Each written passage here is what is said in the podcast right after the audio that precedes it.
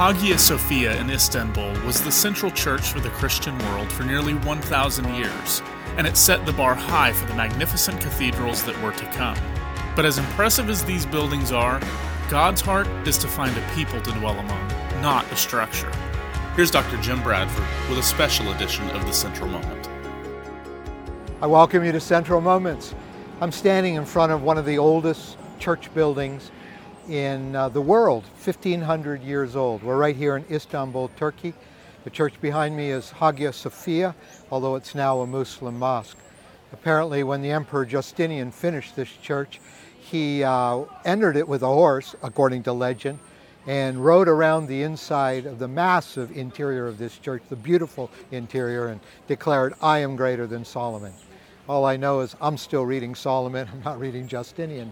Uh, so, so much for arrogance. But this became sort of the central church for the Christian world for nearly a thousand years. It's a magnificent building. Perhaps some of you uh, have visited some of the cathedrals in Europe. Some of the structures that have been built to the name of Christ are truly impressive.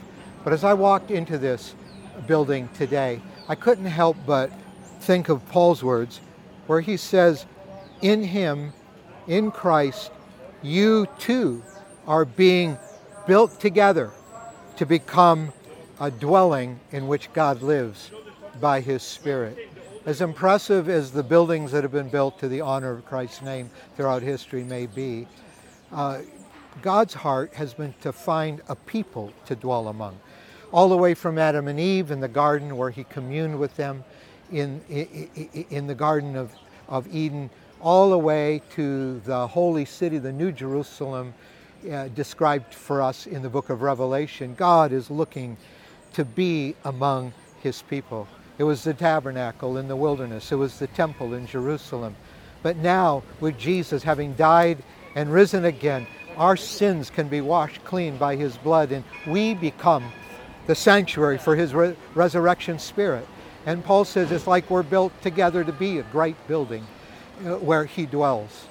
A few things I love more than worshiping with uh, my church family at Central Assembly and how, how God's presence just comes and fills us.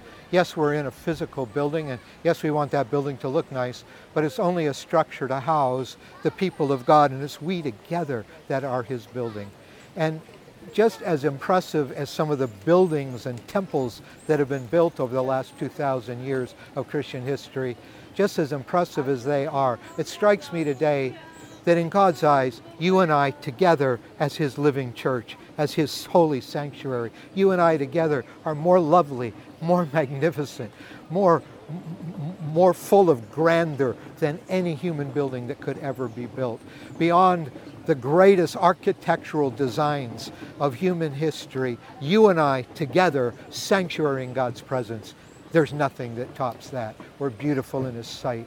We're wonderful. We're magnificent in His sight because of His mercy towards us. So let's value His presence. Let's value being together as His people. Let's value being the sanctuary of God, that place, that habitation of His Spirit where He comes to dwell.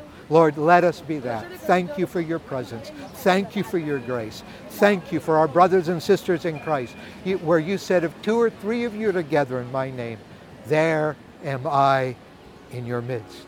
Let it be, Lord, in Jesus' name. Amen.